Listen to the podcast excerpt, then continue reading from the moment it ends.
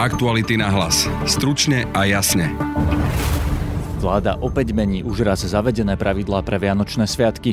Lockdown síce bude podľa plánu až od 21. decembra, no bude prísnejší. Oznámil to dnes minister zdravotníctva Marek Krajči. Nebude sa to týkať len zatvorenie obchodných prevádzok, ale áno, v hre je aj zákaz vychádzania. Zavedie sa aj tzv. semafor, teda jasné pravidlá toho, čo sa otvorí alebo zatvorí pri akej epidemiologickej situácii. Momentálne sme však v čiernom, teda najprísnejšom pásme a opatrenia sa budú sprísňovať. Súhlasí s tým aj Richard Sulík z SAS. Bohužiaľ, budú to prísne opatrenia. Nevyhneme sa im, preto lebo momentálne sa ten vírus opäť raz vymkol spod kontroly. Opäť sa ozývajú aj reštaurácie, žiadajú vládu o jasné, predvídateľné a nemeniace sa pravidlá, podľa ktorých bude jasné, kedy sa otvoria a tiež fungujúce kompenzácie za škody spôsobené opatreniami. Doterajšie odškodňovanie podľa nich nefunguje, budete počuť zástupcov reštaurácií a cestovného ruchu. Takto fungovať ďalej jednoducho nemôžeme. My musíme mať nejakú predstavu, čo bude ďalej. To nie je len o tom, že napapkáme sa, dobré jedlo si dáme, ale naozaj, že sa stretneme s rodinou, priateľmi, trávime nejakým spôsobom voľný čas. No, veď, ale práve to je v pandémii problém, nie? Áno, áno, a práve preto hovoríme, že potrebujeme naozaj aktívne nástroje pomoci. Nie je práve táto kríza tým správnym časom, aby reštaurácie prešli inováciami a prispôsobili sa napríklad donáškami? Počúvate podcast Aktuality na hlas, moje meno je Peter Hanák. Lockdown bude od 21. decembra. Na dnešnom zasadnutí vlády neprešiel návrh pandemickej komisie na skoršie zatváranie obchodov. Opatrenia sa však zmenia, budú prísnejšie. Ich presnú podobu ani konkrétne výnimky zatiaľ nepoznáme. Minister zdravotníctva za Oľano Marek Krajči. A následne sme takisto preberali návrh tzv. COVID automatu alebo semaforu, ako to niektorí voláte, ktorý by mal hneď po lockdowne, do ktorého potrebujeme vzhľadom na vážnu, závažnú situáciu epidemiologickú vstúpiť, začať platiť.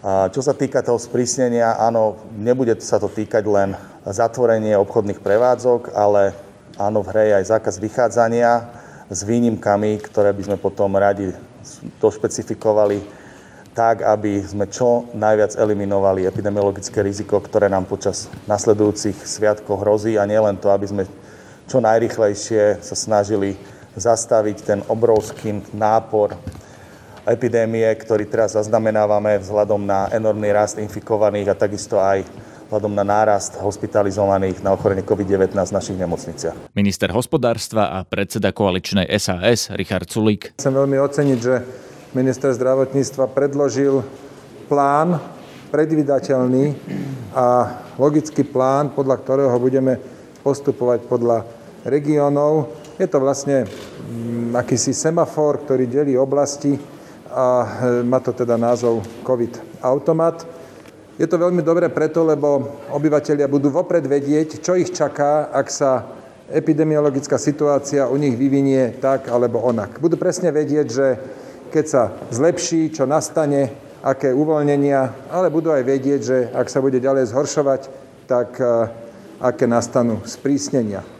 Tak ten hlavný rozdiel medzi týmto plánom, ktorý bol dnes predložený a tým semaforom zdravia, ktorý som predstavil ja, je vlastne len ten, že od nejakej doby, od nejakej fázy budú platiť aj celoplošné opatrenia. Je to 1500 hospitalizovaných ľudí a e, ten faktor šírenia vyšší ako 1,1. To znamená, ak tieto dve hodnoty sú vyššie, čo dnes napríklad sú, ak teda tieto hodnoty budú splnené, tak sa prechádza na celoplošné opatrenia a také nás čakajú aj od pondelku. Ak budú podkročené, to znamená, ak nebudú splnené, tak sa prechádza na regionálne opatrenia a toto považujem za veľmi rozumné. Ešte raz teda, tá hranica má byť viac ako 1500 hospitalizovaných a potom buď faktor šírenia viac ako 1,1 alebo počet e, nových prípadov viac ako tisíc. Toto je e, dohoda, na čo sme sa dnes dohodli a považujem to za správne, takto to budeme podporovať aj my. V stredu na vláde to chceme schváliť, tam budeme zároveň schváľovať aj opatrenia, ktoré budú platiť od pondelku. Bohužiaľ, budú to prísne opatrenia, nevyhneme sa im, preto lebo momentálne sa ten vírus opäť raz vymkol spod kontroly. No ale ak už budeme mať toto všetko za sebou, tak dúfam, že po novom roku sa ak nie všetci, tak aspoň tie regióny, ktorým sa bude dariť najlepšie, budú môcť vrátiť k čoraz normálnejšiemu a normálnejšiemu životu. Veľmi pekne ďakujem za pozornosť. Marek Krajčí na otázky o výnimkách z lockdownu odpovedal vyhýbavo. Nepovedal ani to, či sa bude výnimka vzťahovať napríklad na ľudí s testom alebo na lyžiarske strediska, ktoré si už zariadili sezónu podľa opatrení ohlásených vládou pred týždňom. Necháme sa prekvapiť tieto opatrenia, teda tie výnimky, o ktorých chceme hovoriť, e, budeme prezentovať zajtra. Zajtra, pozajtra. Nechcem ďalej to špecifikovať, lebo mnohé veci naozaj vôbec nie sú jasné a potom znova poviete, že niekto sa podľa toho zariadil, takže nebudem robiť teraz tú istú chybu. To má obrovský rozmer eh, urobiť takéto opatrenia eh, takého rázneho charakteru, napríklad ako zákaz prechádzania z okresu do okresu aj v rámci sviatkov. A takisto to má naozaj veľký rozmer aj to, že akým spôsobom eh, ukončiť tú dobu, kedy si ľudia môžu nakúpiť v tých kamenných obchodoch to boli rôzne argumenty, dlho sa o tom diskutovalo, však dlho sme to riešili a na, na, na záver sa potom hlasovalo za tri možné dátumy a naozaj tie skoršie dátumy nemali dostatočnú podporu členov vlády. To bude o prísnejšie, lebo 21. sa mali zatvoriť iba obchody, ale malo by to byť uznesením vlády.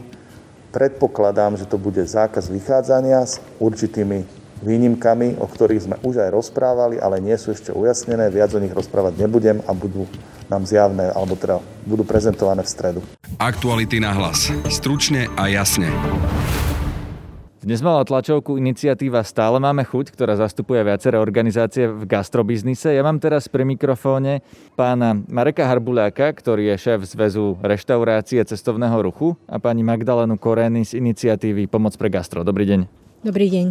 Dobrý deň, prajem. Vy ste dnes prezentovali nejaké požiadavky, ktoré smerujú hlavne k tomu, že by malo byť odškodňovanie alebo teda nejakým spôsobom kompenzácie štátu za zatvorené prevádzky.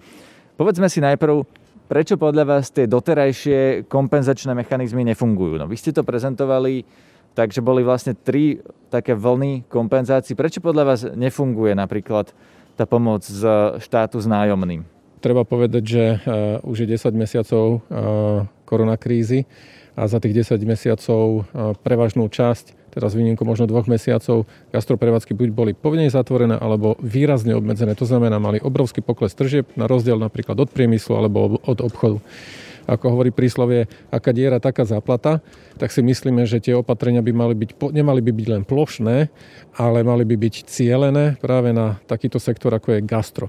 Prečo neboli doterajšie opatrenia účinné? No, keď máte zatvorenú reštauráciu, alebo ten prepad tržieb je 70 a viac percent, dajme tomu 80, ako je to teraz v týchto, v týchto dňoch, tak jednoducho e, ani ten príspevok na udržanie zamestnanosti nie je postačujúci. Jednoducho tie podniky už po toľkých mesiacoch nemajú finančné zdroje na to, aby dokázali zaplatiť aj ten rozdiel 20% ceny práce a odviesť teda peniaze do sociálnych a zdravotných poisťovní. Čo sa týka nájmu, Nájom bol, prišiel veľmi neskoro a nie je to priamo príspevkom na účet e, toho prenajímateľa, ale, e, pardon, e, nájomcu, ale prenajímateľa. Takže to je ako, ke, ako to tu dnes bolo povedané, len zníženie nejakej časti dlhu. No a v princípe e, toto boli dve také základné e, pomoci alebo schémy pomoci, ktoré doteraz máme. Prebačte, skočím do toho tá tretia. Na tej tlačovke dnešnej zaznelo, že podľa tržieb za minulý rok vlastne to ešte nemá ani presne stanovené podmienky a ešte sa to teda ani zďaleka nerozbehlo. Správne to chápem? No áno, tak tie základné parametre boli povedané. To znamená, že je to na fixné náklady, je to pri poklese tržieb o 40 a viacej percent a je to maximálne do 10 percent z tržieb rovnakého obdobia minulého roka. Schéma bola schválená, legislatívne sa všetko spravilo, ale výzva ešte nie je von.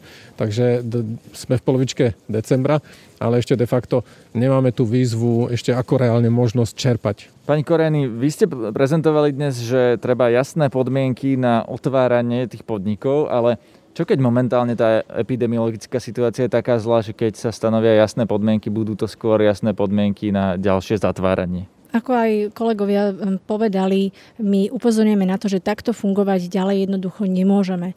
My musíme mať nejakú predstavu, čo bude ďalej. Bez tej naozaj tí podnikatelia sa nemôžu nejakým spôsobom zariadiť. Takže uvedomujeme si, že nikto nevie v tejto chvíli predvídať, ako to bude ďalej, či zafunguje lockdown, či príde nejaká tretia vlna pandémie, či v konečnom dôsledku niekde na konci tunela príde vakcína a tá nás v úvodzovkách spasí. V iných krajinách sú tie príklady zo zahraničia, že keď sú nastavené nejaké tie semafory, nejaké tie etapy, ako sa majú nejaké prevádzky otvárať alebo zatvárať, tak je to niečo, čím sa môžeme riadiť. Kde to tak funguje? Čím, aký príklad by sme si mali zobrať? Kde reštaurácie majú menšie problémy ako u nás? Hmm. Marek, vy by ste možno, že mohli Problémy sú všade rovnaké, ale možno tých nástrojov je podstatne viacej v iných krajinách. Sú, je ich viacej tých nástrojov a sú rýchlejšie. To je ten zásadný rozdiel medzi Slovenskom a inými krajinami. To znamená, napríklad aj susedná Česká republika, keď sme dneska spomínali, či sú to záruky za nejaké, za nejaké úvery, ktoré môžu čerpať, tak tam na rozdiel od Slovenska tie gastroprevádzky môžu už dávno čerpať rôzne úvery na prekonanie tohto obdobia. Čiže takýchto príkladov máme viacero. Ten zásadný rozdiel je v tom, že je viacej nástrojov a sú rýchlejšie podporovatelia iniciatívy Pomoc pre gastro nám niekoľ, nám často avizovali alebo nás často upozorňovali na to, že tou pomocou proste prepadávajú. Že to si to je tak nečitateľné, že jednoducho naozaj sú mnohí, a to tu aj dnes zaznelo, ktorí nedostali za celý čas, odkedy vypukla korona, ani euro na ten účet. A to je vážny problém. Otázka na vás oboch. Nie je táto situácia podnet na nejakú transformáciu, že jednoducho, žiaľ, je pandemická doba, ľudia viac jedia doma ako v podnikoch. Nie je to naozaj podnet na to, aby ste začali viac napríklad rozvážať jedlo alebo našli nejakú inováciu, ktorá to vyrieši nejakým iným spôsobom ako štátnou pomocou? Určite si nemyslíme, že toto je nejaká téma nejakej transformácie. My si musíme uvedomiť, že nehovoríme len o reštauráciách. Je tu celá sieť kaviarní. Tí všetci nemôžu fungovať jednoducho na systéme to go alebo odvozu, dovozu. Sú špecializované reštaurácie, ktoré jednoducho nemôžu to jedlo baliť, pretože kým by prišlo ku konzumentovi, tak vôbec nebude v tej kvalite, akú by ten konzument od toho jedla očakával. Takže Samozrejme sú podniky, ktorým možno táto situácia nejakým spôsobom vyhovuje, pretože už boli na tento systém rozvozu, výdaja jedál nastavený, ale rozhodne to nie je riešenie. To vôbec nie. Ak môžem doplniť, treba povedať, že tie gastronomické zariadenia, oni neplnia len tú primárnu funkciu, to znamená nakrmiť, nasytiť ľudí, ale je to miestom stretávania sa, je to spoločenská udalosť, dalo by sa povedať. Má to dosť výraznú spoločenskú funkciu, celý tento gastropriemysel. Takže to nie je len o tom, že napapkáme sa, dobré jedlo si dáme, ale naozaj, že sa stretneme s rodinou, priateľmi, trávime nejakým spôsobom voľný čas. No, veď, ale práve to je v pandémii problém, nie? Stretnúť sa s rodinou, priateľmi a ešte aj bez ruška v situácii situácii, kedy jeme, No áno, áno a práve preto hovoríme, že potrebujeme naozaj aktívne nástroje pomoci, pretože je nám zrejme, že táto situácia nepominie ani o týždeň, o dva a my preto potrebujeme vedieť, ako nám chce štát pomôcť, pretože hovoríme tu o zase mase ľudí, ktorí priamo pracujú v tomto odvetvi, ale zase o ďalšej mase ľudí, ktoré je na to napojená a toto už sa nedá nejak veľmi rýchlo transformovať. Je fajn, možno to ja si dám aj doma pivo, nedám si ho čapované v reštaurácii alebo niekde v krčme, ale dám si ho naozaj len jedno. Hej, a možno si už neobjednám k tomu, neviem, nejakého utopenca alebo nejaký, nejakú inú a, chuťovku. No prepáčte, ale keď si to teda nedáte, neobjednáte si, to znamená, že ušetríte. Čiže tie peniaze zostanú vlastne vo, vo vrecku toho spotrebiteľa. Čiže odídu z vrecka e, prevádzkovateľov reštaurácie, ale niekde v ekonomike zostanú a tí ľudia ich môžu nejakým spôsobom iným minúť to, to je dosť milná predstava. Ako o, fajn, e, ekonomika z toho získa podstatne menej. Treba si uvedomiť, že tie gastroprevádzky sústredujú nielen tovary, ale aj množstvo služieb. Je to miesto s väč, oveľa väčšou pridanou hodnotou, na ktorej zarába v prvom rade mesto, obec, ale aj štát.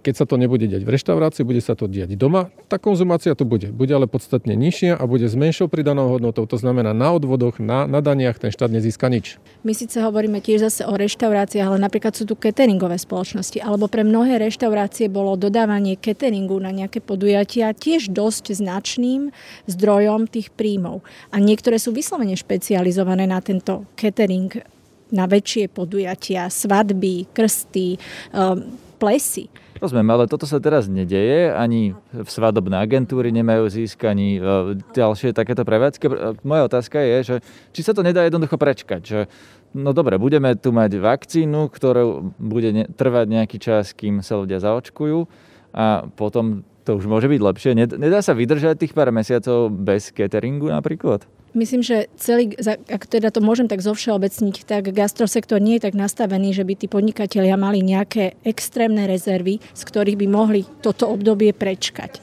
Že ako, áno, áno, môžeme jazdiť aj bez aut, môžeme jazdiť na vozoch. A prečo tak nerobíme? Chceme sa posúvať, chceme sa stretávať, v prípade gastronomie chceme naozaj konzumovať, mať zážitky.